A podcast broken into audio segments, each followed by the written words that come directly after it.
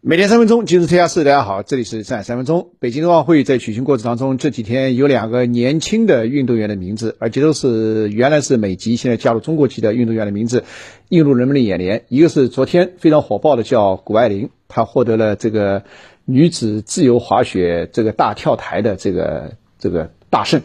这个同时呢，是前几天应该是二月六号的时候，在这个花样滑冰团体赛的时候，也是一位这个从美国出生，然后加入中国队的一个叫朱毅，然后由于在团体赛当中连滑了几几连摔了几跤之后，然后使他所在的这个团队呢，这个失去了获奖机会，由此呢，遭承受了很大的压力。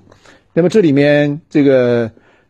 谷爱凌这几天成为英雄了啊，在网络上。朱毅呢，好像不说成为狗熊，成为人们呃网友们指责的一个焦点，而且在这个过程当中呢，其实美国人也掺和进来了。美国的一些媒体啊，包括它的官方媒体，像《纽约时报》啊，包括它的自由呃这个自媒体啊，一些网民啊，对在中国获得大胜的谷爱凌呢，也开始啊拥有很多的批评声音，认为他。在这个体育过程当中，没有把政治带进去，对中国的一些什么人权情况没有进行指责等等，啊，所以你看啊，这里面人的盲点就是多重性的盲点。大家有没有发现啊？其实当我们中国人，我们先说中国人，当我们中国人在为谷爱凌欢呼的时候，啊，或者相当一部分网民在为谷爱凌欢呼的时候，这是非常正常的，因为他放弃了美国籍啊，加入到了中国队啊，这个为中国争了光。但是与此同时，我们的这种对他的这种赞美，其实和我们对另外一位同样也是在美国出生、加入中国队，但是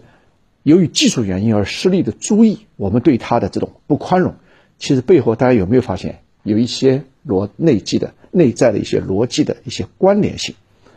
呃，从我看起来啊，其实这个对谷爱凌的这个赞美和自豪是需要的，毫无疑问。但是我们只要把它放在一个。两个层面上就好了。第一，放在一个纯体育的层面上，只要任何一个国家的运动员，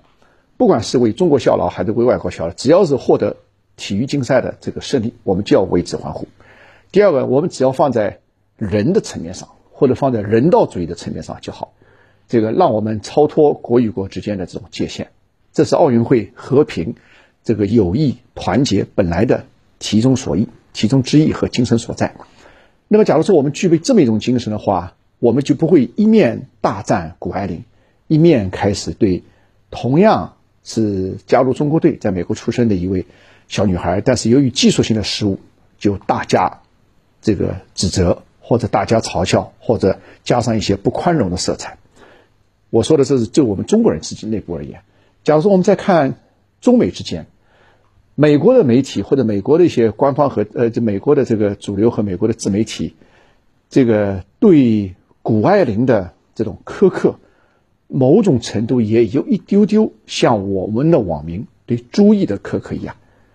所以最后的结论是，其实啊，让我们都成为一个宽容的人，不要成为一个狭隘的人，让我们都能够超越一点，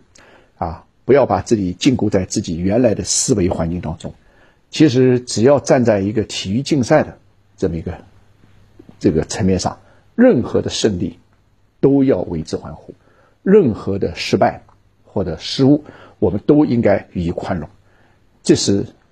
奥运会的精神所在，这也是人道主义的精神所在。好，今天节目就先跟大家聊这儿，明天同时间我们再见，谢谢大家。